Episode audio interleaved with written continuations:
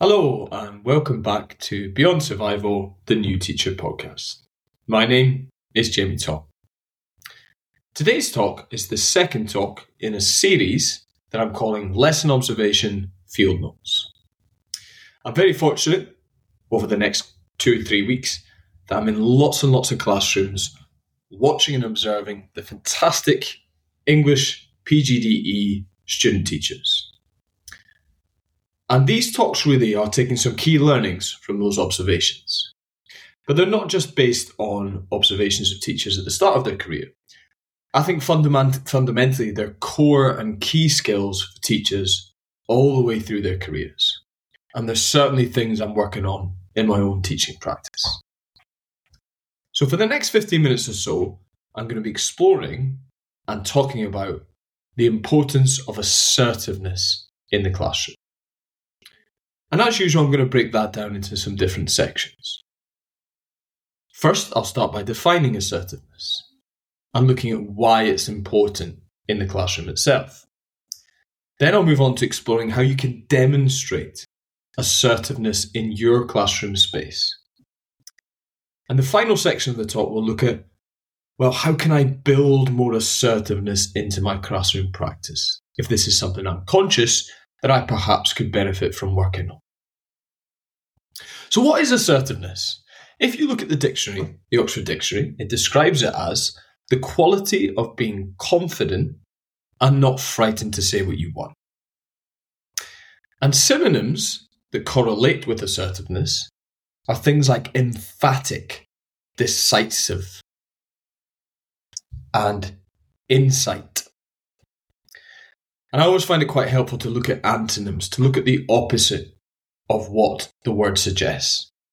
So the opposite of assertiveness is clearly being passive, being compliant, and being meek.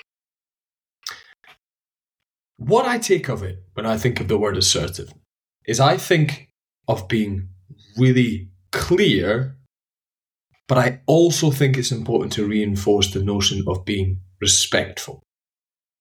So being clear and respectful. And it's really important to reinforce that I think you can be assertive and kind, and you can be assertive and positive. And a really nice, for want of a better word, way to think of it is to think of the phrase warm assertiveness. So it's about being that really clear classroom presence, but also balancing it with a warmth and a humanity. So, why is that assertive nature important in a classroom? When I'm in, in a classroom watching, what I really want to see is I really want to see a little bit of ownership. Ownership of that space, ownership of that classroom context, and ownership of the direction of the lesson and the behaviour within that. And assertiveness helps you fundamentally to signal and demonstrate your expectations of what happens in the classroom space. It's about that clarity of intention and brilliant lessons that I observe always have a real strand of clarity running all the way through. And I think it's really challenging to be clear when you're not being assertive. And I speak to lots of teachers who, who say things to me like, I could never be a leader. I can never be a leader of a department. But for me, all good teachers are fundamentally leaders. They're leaders in that classroom space. And they have to be the leaders in the classroom space. They have to orchestrate the tone. Because again, if we go back to those words we've used at the start, those antonyms of assertive.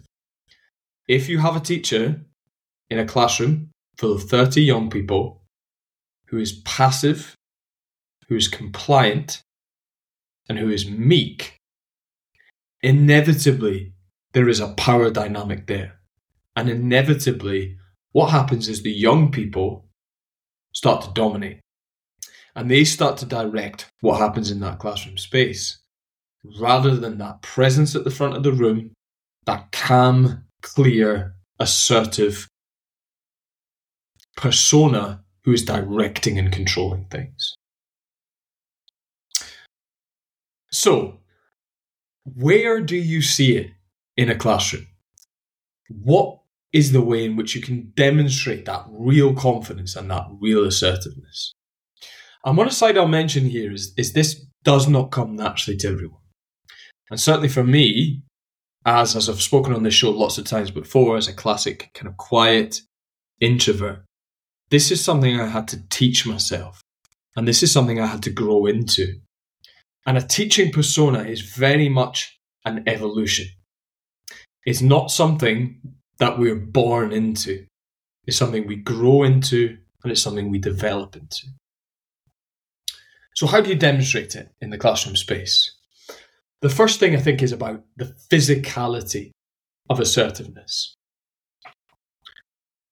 One thing that demonstrates real confidence in any kind of public speaking activity, in any management of a group, is just taking a pause.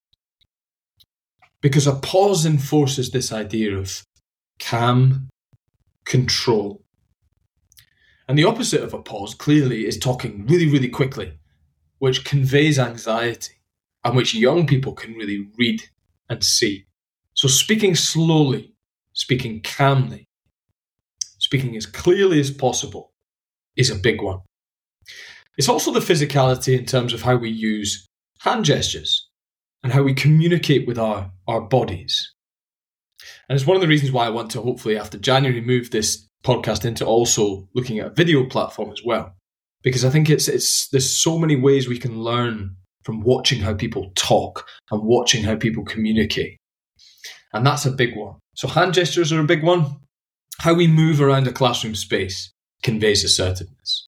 So if we're right in the corner of the room behind the laptop, as if there's a kind of invisible barrier between us and the front of the room and the young people in the room, that conveys that meek compliance. But if we're stepping forward, if we're in and about those young people, if we're down at their physicality, that conveys assertiveness it conveys ownership of the space fundamentally. And one brilliant way to do that is again, when you set young people off on a task, to stand really still at the front of the room and just tell young people, I'm just going to stand for a moment. I'm going to watch and observe to make sure that you are getting really well onto this task. And I'm sure you're going to do that brilliantly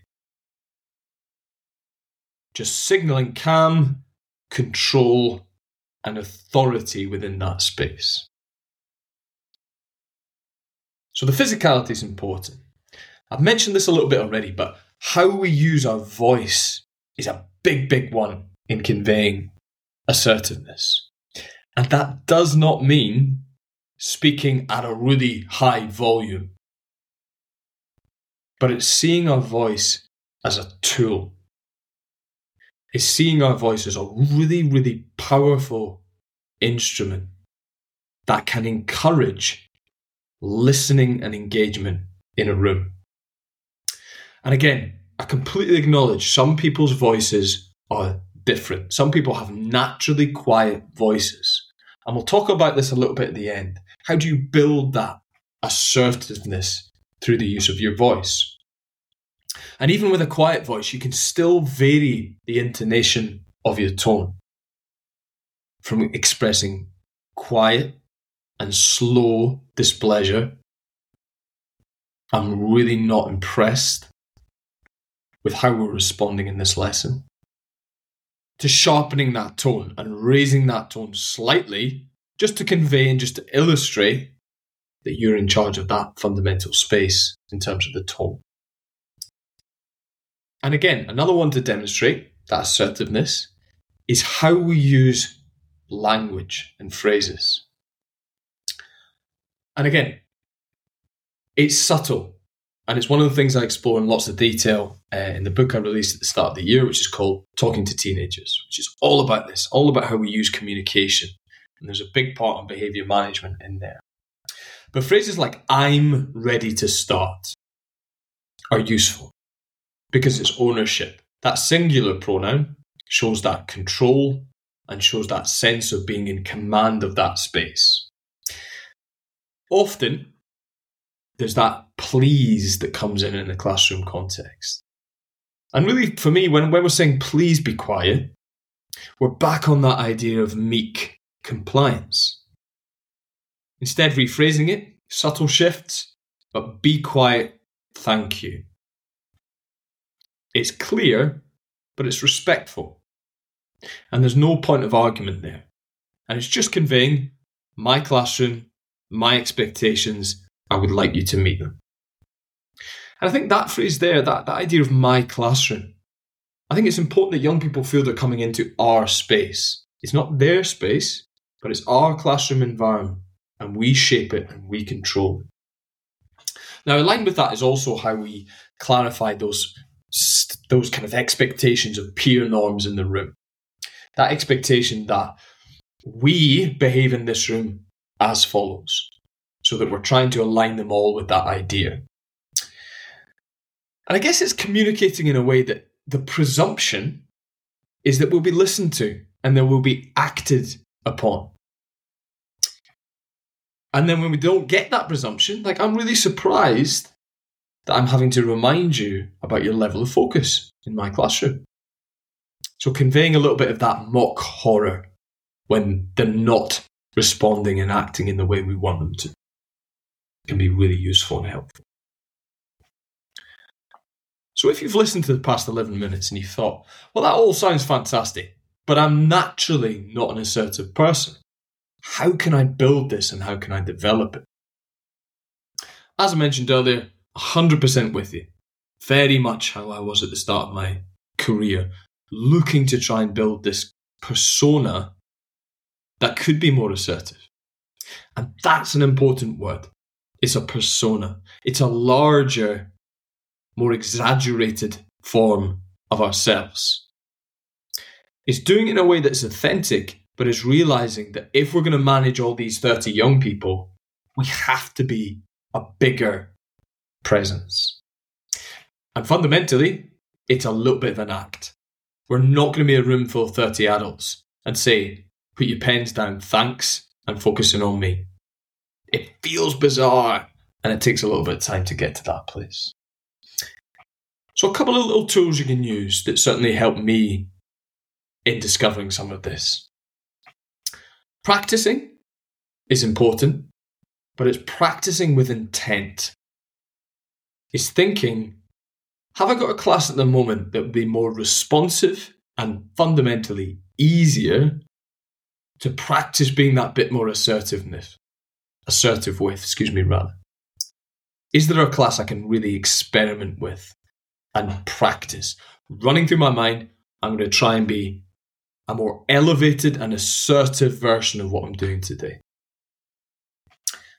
A second thing that is a, a really helpful tip with all communication is recording yourself speak. It's public speaking on a grand scale. So we need to know how we sound. And recording ourselves speak, it's really simple. Just do it on a phone. You can do it anywhere. Recording yourself speak helps you to know what it's like for the young people who are in your classrooms every single day. Another thing you can do is just seek feedback. You know, ask one of your peers, ask a teacher in the department, just pop in and, and just maybe even do a little assertive ranking. You know, well, how am I in that classroom space? And where could I add in a little bit more assertiveness to make sure that young people are responding to me and are as clear as possible about what my expectations are? Because sometimes, obviously, it's hard to see from our perspective when our minds are so full of other things as well. Finally, on this note of how to build assertiveness, watching other teachers is where I've got all my kind of ideas and I've stolen from and I've magpied throughout my whole teaching career. So, watching brilliant teachers and how they communicate in that space is where you can get lots and lots of ideas. And then it's a case of replicating, finding how it works for you in your classroom and learning from them. So, I hope that those thoughts are helpful. I've been focused on that idea of building and demonstrating assertiveness. And I guess a final point is just to reminder on that notion of evolution. It happens over time, it happens with practice, and it happens with the more and more you stand up and teach in a room full of young people. But it's core because without assertiveness, without control, without that pretense of confidence, very quickly lessons can derail and behavior can become a lot more challenging.